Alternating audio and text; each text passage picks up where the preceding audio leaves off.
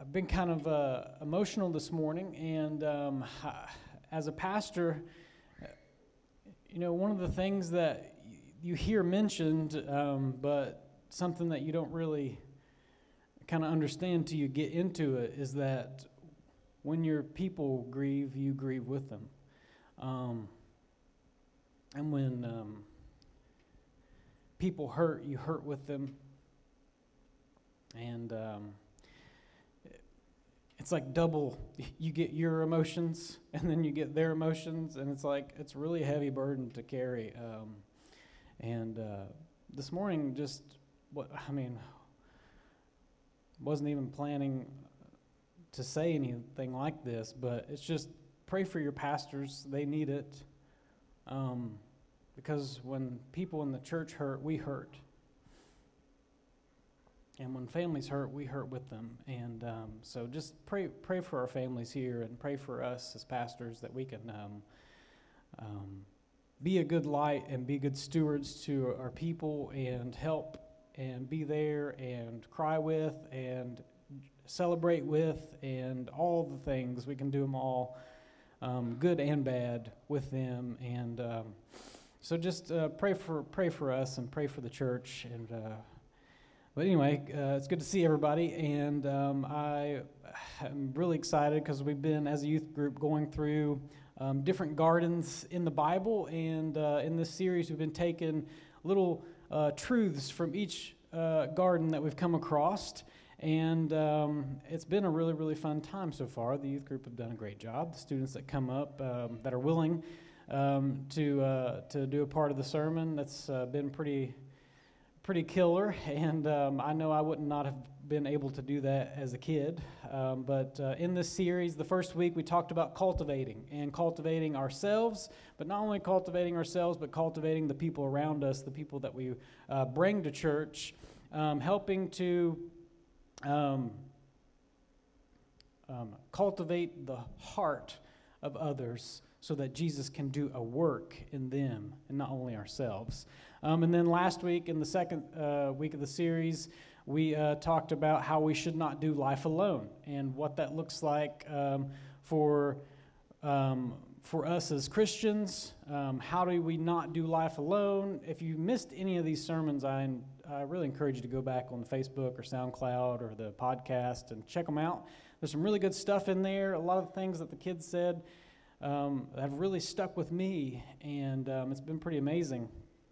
Um, so if you haven't had a chance, go back, listen to those if you missed them the first two weeks. Um, this week, we're going to be discussing another principle from a garden in the Bible.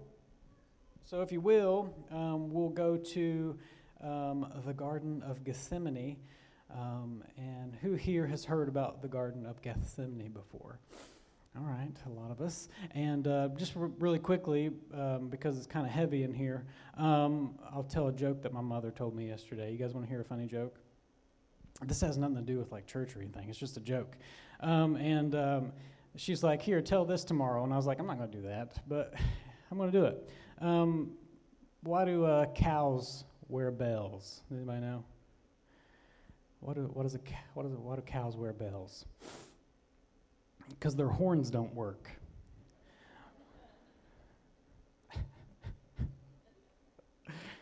Uh, forget dad jokes. Mom jokes are the best. Um, and uh, so their horns don't work, so they have to wear bells. Um, that's funny to me. but when she told it, she laughed so hard um, that I thought I was going to have to get her inhaler. And uh, that's how funny she thought that was. Um, I told her I was going to tell you, so there it is. Um, so, um, the Garden of Gethsemane um, is a small olive grove at the foot of the Mount of Olives. And this is like a little area outside, um, kind of outside the main area of the city of Jer- in Jerusalem there. And it's right across the river from the Temple Mount. And you can kind of see the temple from this garden area. And so it's believed uh, by biblical scholars and things like that that Jesus would often take his disciples after teaching all day in the synagogues or in the temples or on the streets or wherever he was teaching that day. It's believed that he would often retreat with his disciples to these small places where he could rest, where he could pray, where he could get his energy back up to go back out the next day and begin ministering again.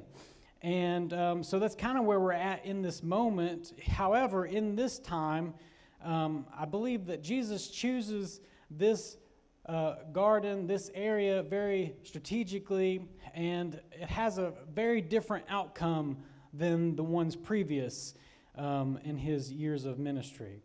So, if you have your Bibles and you want to turn to Matthew 26, um, Matthew 26, verses 36 through 46. There's 26, 36, 46. I just realized that. Um, huh. But anyway, um, Matthew 26, 36 through 46. I'll read this to you. I'm reading out of the NLT version this morning. Um, it says this Then Jesus went with them to the olive grove called Gethsemane. And he said, Sit here while I go over here to pray. He took Peter and Zebedee's two sons, James and John, and he began or he became anguished and distressed. He told them, "My soul is crushed with grief to the point of death. Stay here and keep watch with me." He went on a little farther and bowed with his face to the ground praying, "My Father, if it is possible, let this cup of suffering be taken away from me. Yet I want your will to be done, not mine. Then he returned to the disciples and found them asleep. And he said to Peter, Couldn't you watch with me for even one hour?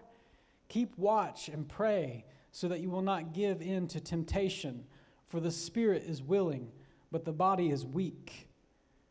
Then Jesus left them a second time and prayed, My Father, if this cup cannot be taken away unless I drink it, your will be done.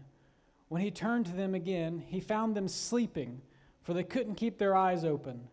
Then he came to the disciples and said, Go ahead and sleep, have your rest.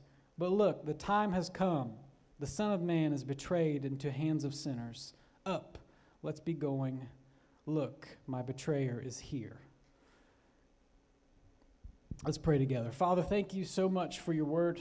Thank you, God, that uh, we are able to uh, learn from things in your word, God, that we're able to glean um, little things of truth and little nuggets of truth that can help us in our day to day. And God, thank you that each time I read a story that I've heard since I was a little kid, God, you still give the ability to see something new to see something fresh, to see something that's going to speak to me in a moment of need. God, thank you for that. God, help us as a group, as a whole, as a church, as a family. Help us, God, to always find new things in your word. That our faith would not grow stagnant, that we would not become um, laissez faire in our relationship with you. But God, that we would be on fire for you and that we would find new things and that our hope would be bolstered and that we could continue to love your word and learn from it. God, open our hearts and minds to what you have to say to us today. We love you in Jesus' name. Amen. As I was reading through this scripture, it was kind of strange. It occurred to me um, like it had never occurred to me before. And some of you even may have thought about this um, previously while you've maybe read through um, this part of, of uh, the Bible.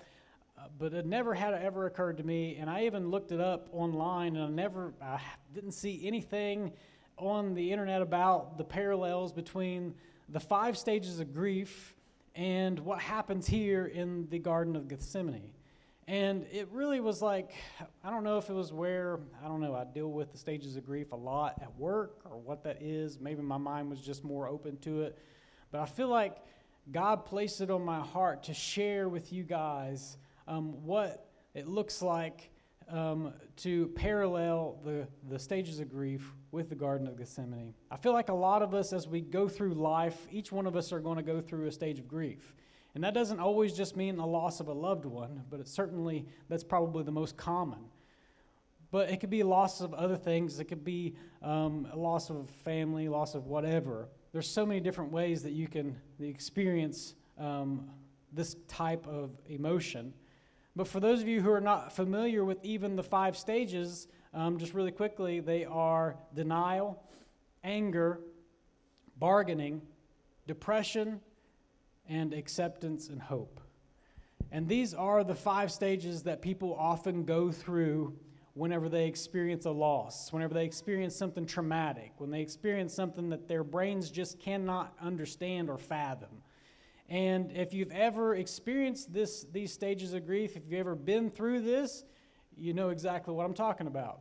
If you've ever seen a family member go through these things, you know exactly what I'm talking about. And I believe that some of us get stuck. We get stuck in certain stages of, this, uh, of these different five stages of grief, and we stay there. And we don't allow ourselves to move through them healthily. And we don't have the ability because our brains don't know how to even fathom grief. So I want to, I hope, I hope, my hope today is that I can encourage you, is that I can help you.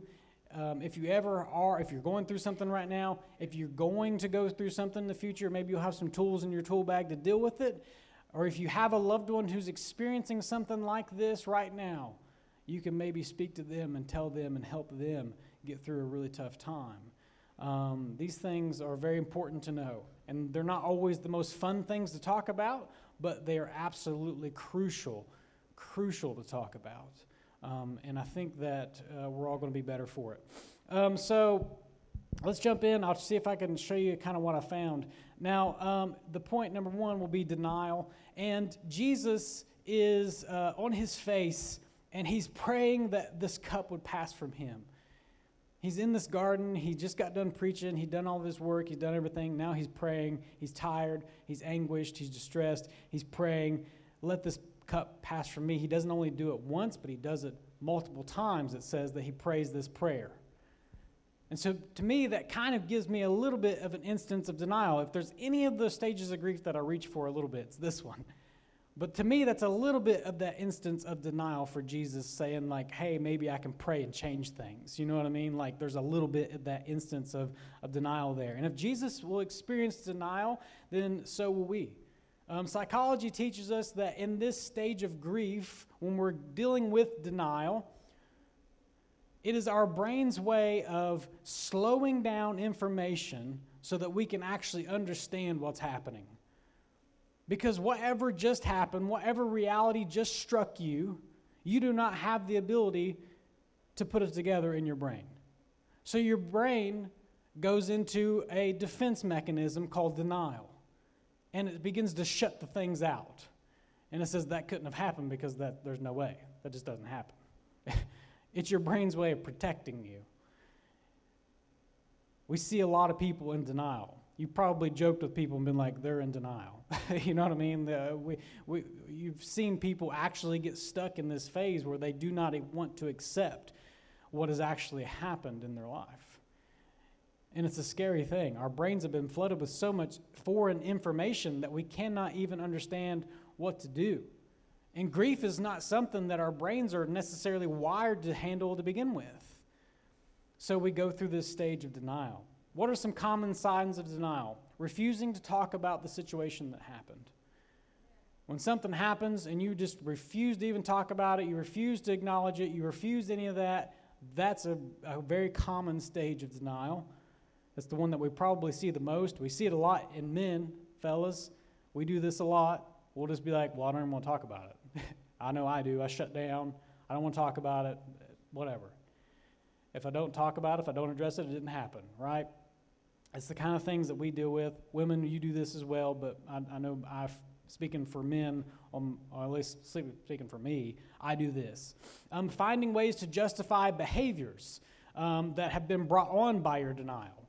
So if you're acting out, you're doing weird things, if you're doing things that aren't necessarily normal to you, um, and then you try to justify these things by just being like, hey, I, well, this is why, and this is the, you know, justification of, of, of uh, different changes, different things in your emotional health and things like that. Blaming others um, for the incident that happened. Not accepting responsibility necessarily if the thing is something that you can be responsible for. These are some signs of your denial. Keeping busy to avoid a problem. This one, to me, um, is probably the most common to, to human society, especially today. Um, anytime something goes wrong in life, what do we do?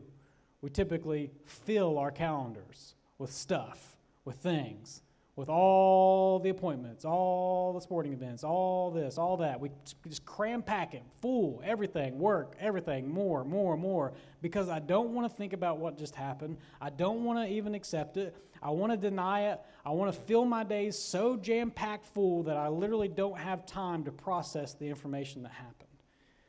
And this is a very, probably the most common in denial. We fill ourselves with so much busyness and we tell ourselves that that's okay because that's how we're coping. That's how we're dealing with it. Um, and that's not okay. It's not okay to just ignore an issue. We have to address it and we have to open up about it. And there's three ways that Jesus does this. Um, there's three ways. If you want to write these down, these are going to be common throughout the entire sermon. Um, you're going to see these Jesus. I'll use these three things as Jesus's combatant for each one of the stages. The first one is he opens up to his closest friends. He took all 12 of the disciples to the garden. He took three of them to a special place, his closest, the people that he taught wanted to reach to the most. He could trust, he could pray with. We have to do this. We have to have people in our corner that we can trust. Yeah, you can have a large group, but I don't know each one of you well enough to come and share my deepest, darkest secrets with you. I maybe know three or four of you that I could do that with. It's important to have those three or four people. If you don't have those three or four people that you can open up to and let loose, you have to. I encourage you, please, please find them. They're here in this room. You can find people in this room who want to hear, who want to talk to you, who care about you, who love you. Jesus opens up and he says, I'm crushed with grief, and I need your help. I need you to pray. So he asks for prayer. That's the second thing he does. He asks for prayer. He asks them to pray and watch with him. Stay up with me. Watch with me. Pray with me. And then the third thing is, is he prays himself. And he not only prays for himself, but he prays God's will be done. And if you want to move healthily through the stages of denial, I encourage you to open up to your closest friends, to ask for prayer if you need it. And not only do that, but pray yourself and ask for God's will to be done in your life. These are three things that you can do throughout each one of these stages. And like I said, I'll, I'll mention these again throughout. But those three things are very, very crucial, and I encourage you to do so. The second stage and the second point is anger. And to illustrate this point, um, I find it in uh, whenever Jesus comes back that first to second time, and he says to Peter, Couldn't you just stay awake for one hour? One. And pray with me. One hour. That's all I needed. And you couldn't even do that. I imagine Jesus, I, it doesn't say he's angry. But he's so stressed out. He has so much grief. He has so much distress.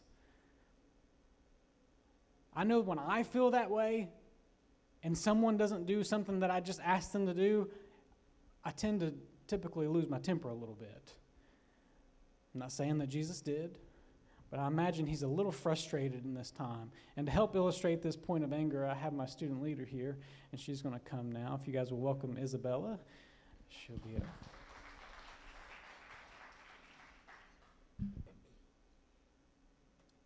Good morning, everyone, and how is everyone doing today? My name is Isabella, and we've been discussing the five stages of grief today. I've chosen to talk about anger, so that's what we're going to do. I looked up the actual definition of grief, and here's what Google says Grief is deep sorrow, especially that caused by someone's death. So, how many of you have lost a loved one or went through the grieving process and felt angry? Angry with your choices, angry with the world, and maybe even angry with God.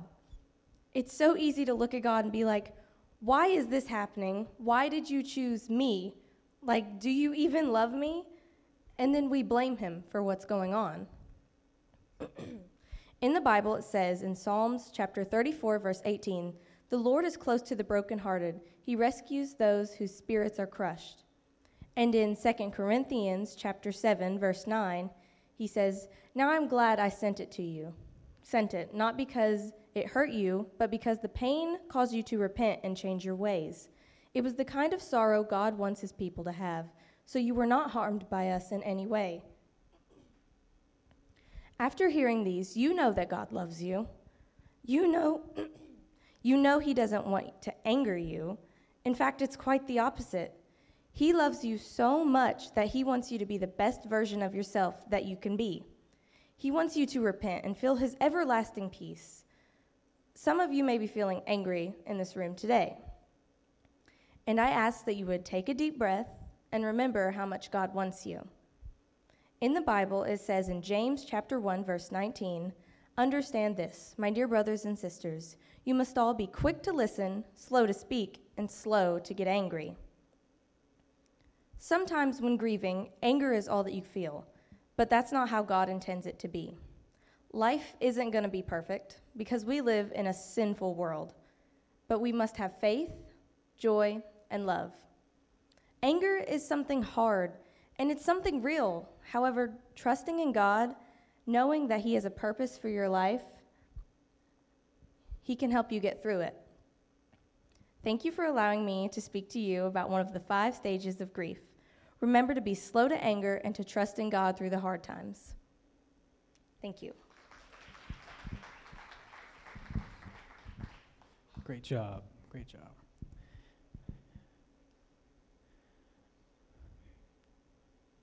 She's great. Isn't she great? I love it.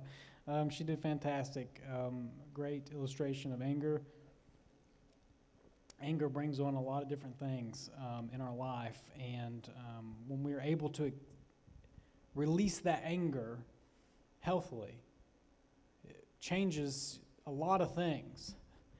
Physical maladies, all kinds of different emotional issues can be um, diminished by just a release of anger. And allowing yourself to do like, you know, I, am just going to let that go. Um, and I encourage you to do that. If you're stuck in that stage and you feel like you can't get out of that angry anger stage, I encourage you to do what Jesus did open up to your friends, um, to pray, ask them for prayer. Um, number three is bargaining. And uh, Jesus repeatedly prays that the suffering be taken away from him. Um, he repeatedly makes this prayer. But he prays God's will to be done as well.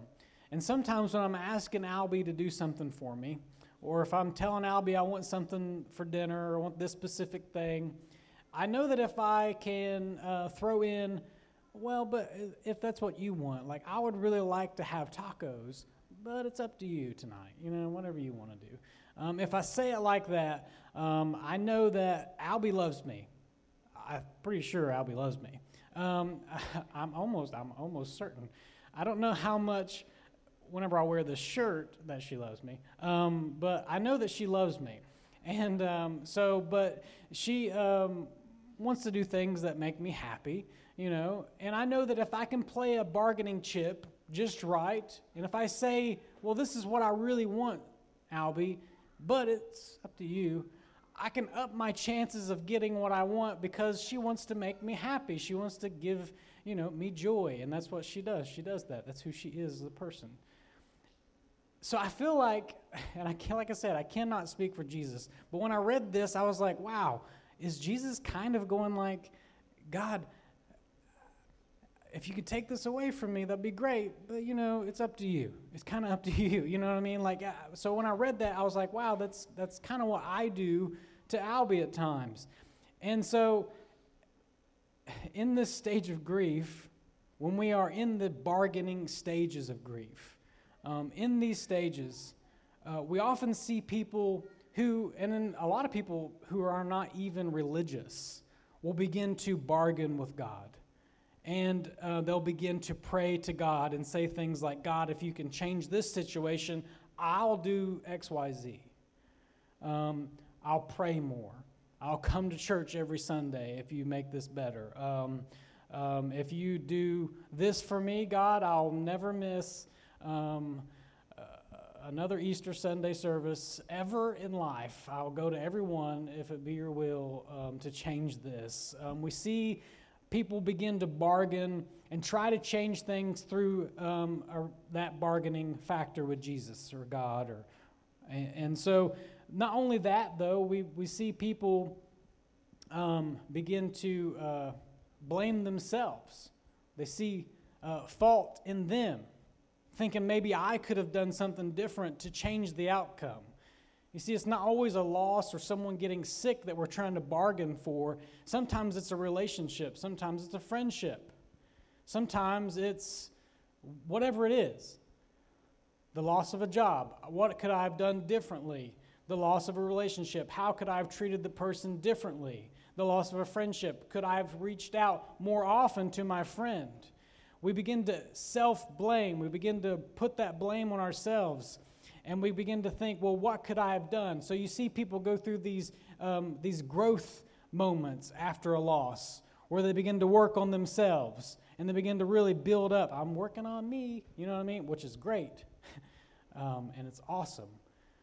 But it's very important not to get stuck here in this stage where you're constantly thinking, I have to change who I am. I have to change what I do. It was my fault. And I want to encourage you that if you're ever stuck in this stage of bargaining where you're blaming you for something that happened in your life, you may have played a part, but it's not all your fault. And Jesus knows that. And He loves you, and He cares about you. And saying, Jesus, I'll promise I'll go to church for the rest of my life, doesn't always change things those bargaining moments don't always make a huge difference. Don't get stuck in just the bargaining stage. Allow yourself to move through this stage of grief. Work on yourself. Reflect. Open up to your friends like Jesus did. Ask for prayer. Pray for yourself and pray God's will. These are things that you can do to begin to move through that bargaining phase trying to change who you are and what you've done. Sometimes life, in life, things happen that we don't understand. We can't understand why. We don't understand where it came from. What was the point of this? What was the point of that? We don't know. And the truth is, is we may never know. But all we can do as people, as Christians, all we can do is trust that God has a plan for our life and move accordingly and allow Him to love you through your situation. And just know that God created you to be who you are, and you are fearfully and wonderfully made. And we can all do some changing and some growing, but not everything that happens in life is your fault. Sometimes just bad things happen. Okay? Um, number four, often when people um, they feel this sense of hopelessness helplessness in that bargain stage and so that's why they begin to reach out and begin to bargain because they feel like there's nothing they can do physically anymore to change the outcome so then they begin to get really spiritual. And um, and when that doesn't help when they don't see that working that helplessness and hopelessness sets in. And when that sets in the, the body begins to move into something called depression, which is our fourth point and the fourth stage of grief. Our bodies move into depression. Now, Jesus tells his disciples that he is absolutely crushed with grief to the point of death.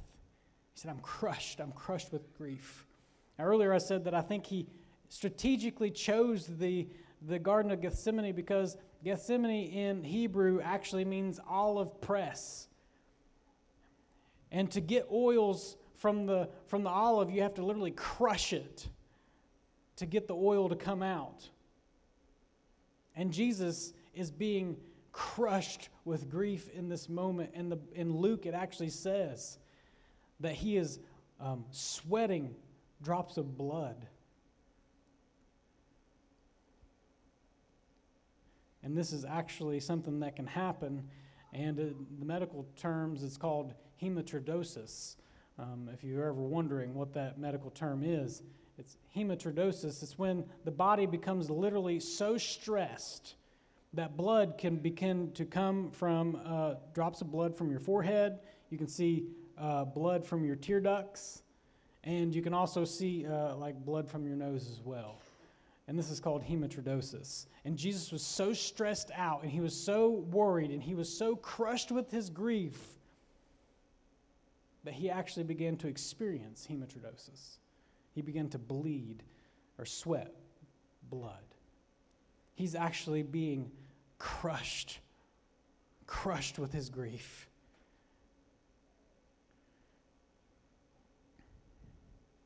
Hopelessness sets in. And when hopelessness sets in, depression is not far behind. And if you want to be technical, yes, if you want to receive a diagnosis of depression, technically you're supposed to have symptoms for two weeks and um, a change of mood and a change of your, like a drastic change in your actual uh, ways of living and your uh, level of functioning. Now, that's how you get like an actual diagnosis of depression.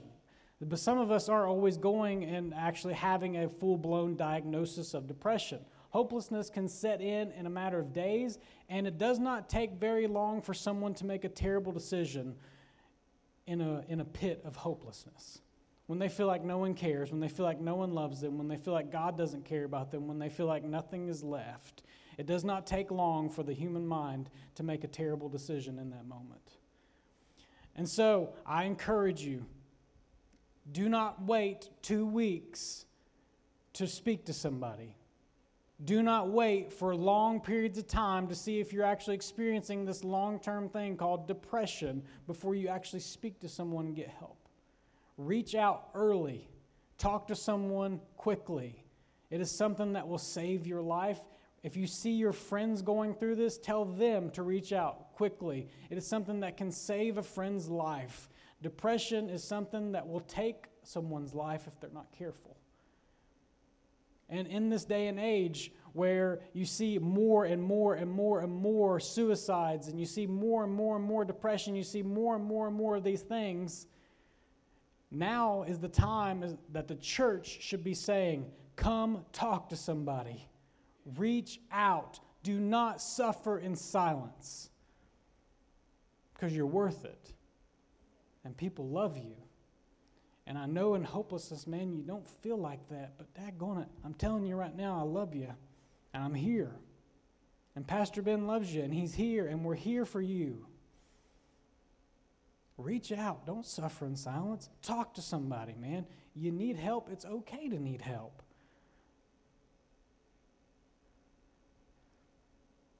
Do what Jesus did. So, what are some common signs of depression? If you or some friends are feeling sad or having depressed mood, um, if you have a loss of interest or uh, pleasure in activities that you once enjoyed, if you see changes in appetite, weight loss, or weight gain unrelated to dieting, you have trouble sleeping or you're sleeping way too much, um, if you have a loss of energy or increased fatigue, if you see this in yourself or you see this in others, please reach out, talk to somebody. Don't wait. Don't wait for long periods of time. We love you. We care about you. You're worth it. You're worthy. Jesus loves you. It may not seem like it, but He does. I promise. Find a therapist near you, or there's a place called betterhelp.com or .org, betterhelp.org, betterhelp.org, and you can go to this website and you can be matched with a therapist in a very, very short amount of time. Um, and you don't have to actually see this person. You could talk to them on the phone. Or you could do video conferencing, however you want to do that. But you can actually speak to a therapist, and you don't have to tell anybody else that you're doing it if you still feel ashamed or you feel like you're embarrassed or whatever. I encourage you to reach out to somebody because people actually care, I promise. It's not just me saying that, that is the actual truth. Don't suffer in silence, please. Reach out.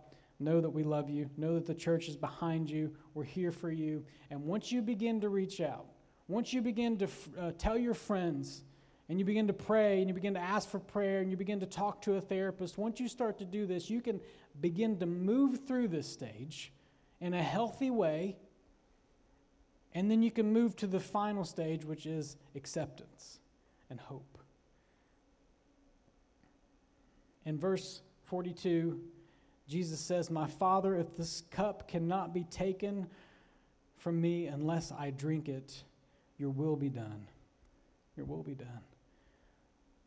I prayed that prayer a couple times. God, if this has to happen, then your will be done. And it's a hard pray to, uh, prayer to pray, but it's something that we all have to do at some point in our life. Um, and accepting finally what is going to happen, the fate that comes upon Jesus, is something that I hope and pray that none of us ever, ever have to experience in our lives because he knows what's getting ready to happen. He knows what the cross is going to bring. He knows the torment. He knows the humility,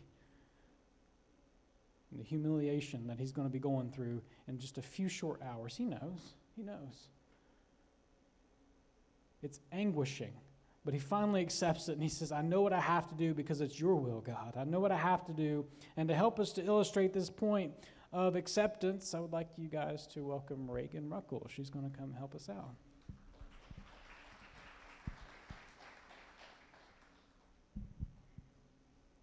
Good morning. My name is Reagan. Today I'm going to talk to you about one of the five stages of grief. The stage that I chose was acceptance. According to the dictionary, grief is deep sorrow, especially that's caused by someone's death. The five stages of grief of grief are denial, anger, bargaining, depression, and finally acceptance. Acceptance is accepting the fact that whatever has happened or happened to you, it happened. So, for an example, say that you've lost a loved one and it's really sad, but at the end of the day, you finally accept that they're gone and all the emotions that come with it. The Bible says, Trust in the Lord with all your heart and do not depend on your own understanding. Proverbs chapter 3 verse 5. This verse shows us that sometimes we may not understand things that happen in our lives, but we can trust that God has the perfect plan for our lives. I feel like acceptance is the hardest stage in grief because you, t- you have to accept all the anger, sadness, frustration, and confusion why it happened. But I believe everything happens for a reason, either for better or for worse. What would life be if it was perfect? It would be boring. Yet what we suffer now is nothing compared to the glory he will reveal to us later. Romans chapter 8 verse 18. So, this means that if we accept the fact that what happened did actually happen, we're guaranteed a happy and peaceful life together with God in heaven. What suffering that happens here on earth is not forever, but only for a short time. To me, acceptance is hard, and it's not an easy thing to do, and it takes some time, and that's okay. It's not going to be the easiest thing ever. Grief leaves an impact on you, and it's hard to overcome it. But if you do it right, it's going to be so worth it when you get to heaven. So, whatever you may be experiencing within the stages of grief, I want you to remember that it's okay to not be okay. It gets better with time and let your emotions out. Don't bottle them up because it messes up the healing process. And I want you to know that I love you and so does the Lord. I'm praying for you and that whatever you might be going through, that you find peace. If you would, I would like you to bow your heads and pray with me. Dear Heavenly Father, I pray that whoever might need you to help them find peace and find their way to you and get through it because I know that you can help us heal.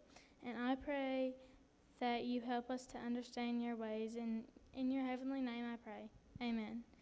Thank you for listening to what I've had to say today. I love you guys and have a wonderful day.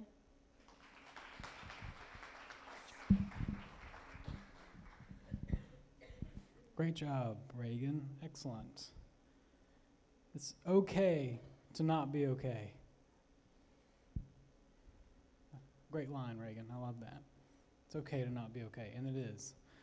Um, it's um, th- something that we're all going to deal with is grief, and we go through these things and acceptance and all this and the stages of grief. It's a, like I said, it's a heavy topic. It weighs heavy on people, um, but it's real. You know, it's something that we deal with um, on Monday, Tuesday, Wednesday, Thursday, Friday, Saturday, and then you know we come to church on Sunday. We get that spiritual uplifting, and we get together with our family and our and we worship and we learn, and it's amazing. And then we go back home, and we're alone, and all these things still play. You know, it's the realness of life. And sometimes when you're talking about real things, it's not fun and happy, but it's tough. Um, but I just want to encourage you um, that if you feel like you are stuck in one of these stages, reach out. Reach out. Please, please reach out. When we go through dark times, it's hard to see that there's light at the end of the tunnel. And a couple, like a month ago or something, I was talking to the kids about, um, and Pastor Ben's going to know exactly what I talk about here when I say this. There's a place every morning I drive to work on the double A, and uh, there's an intersection where seven meets the double A right before you get um, to uh, Greenup there, right, or that intersection in Greenup before you go across over into Ohio. Um, there's an intersection there that most mornings, most, it, it could be the most beautiful day you've ever seen. You drive down into this valley and it becomes like the most foggy thing ever. You can't see hardly anything. You don't know if people are going to be pulling out of that intersection. You don't know you don't know anything. And I actually have a little video that I'd like you to see. Um, I was trying to prove my point to the kids, and I was like, man, I'm going to get this video. Do not video and drive. I'm, don't do that. That's not what I was doing, right? Um, but anyway, so here's a perfect example of that. Um, I had Leslie, for the sake of you guys, to take down the volume because um, my truck sounds really cool.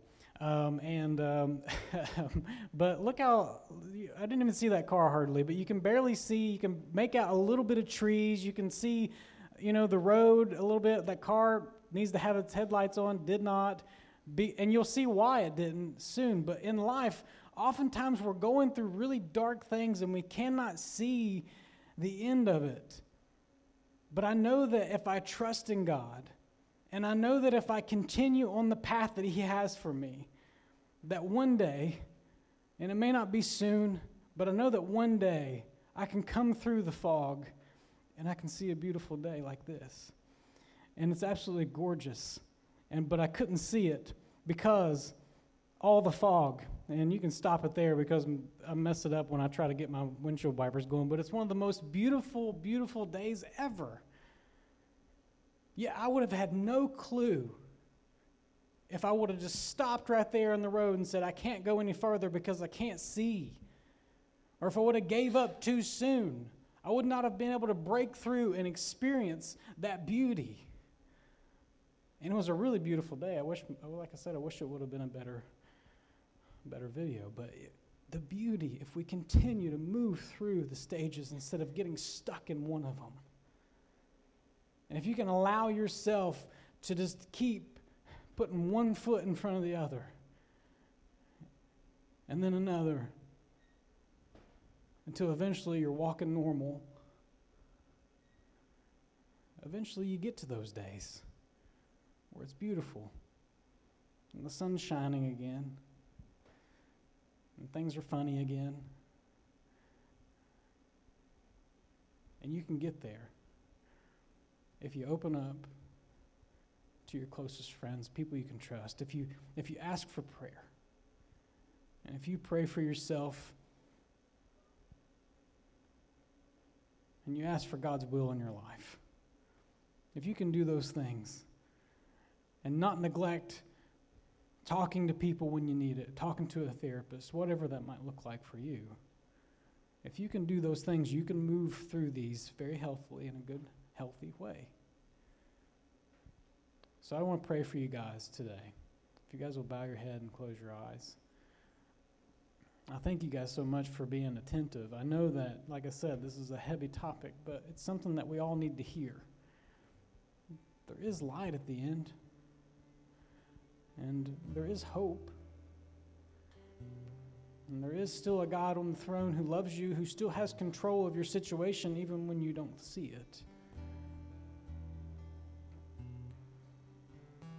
He's heard the prayers that you prayed at night.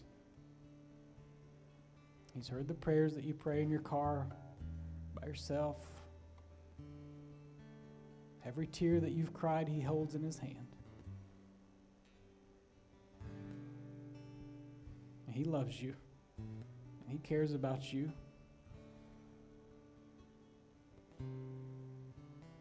But man, don't hopelessness lie to us. Doesn't the enemy attack? Doesn't he tell us that there's nobody, there's no way I'll never feel this way again. I'll never be happy again. I'll never have this emotion again. I'll never be the same again. Life will never go on. It can't move past this moment. I can't see the end. Gosh, what a lie that is. Friends, there is hope, there is love. There is happiness again. There is laughter again. There is joy again.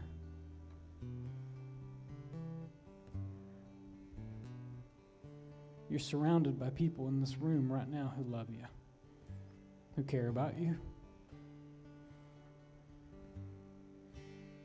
What an amazing group of people to have on your side, too. And not only that, you have the God in heaven who created you, who loves you, who cares about you more than anything, and was willing to go through this crushing grief and go to a cross and be sacrificed as the sacrificial lamb for you because, man, He loves you. And because guess what? Whether the world tells you or not, whether you feel it or not, whether anyone's ever told you, you are worthy of that. You deserve it.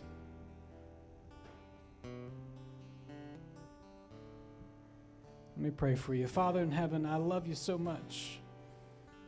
And God, when I read about how you were crushed with grief, it makes me feel a little better because there's a lot of times here on earth when I'm crushed with grief.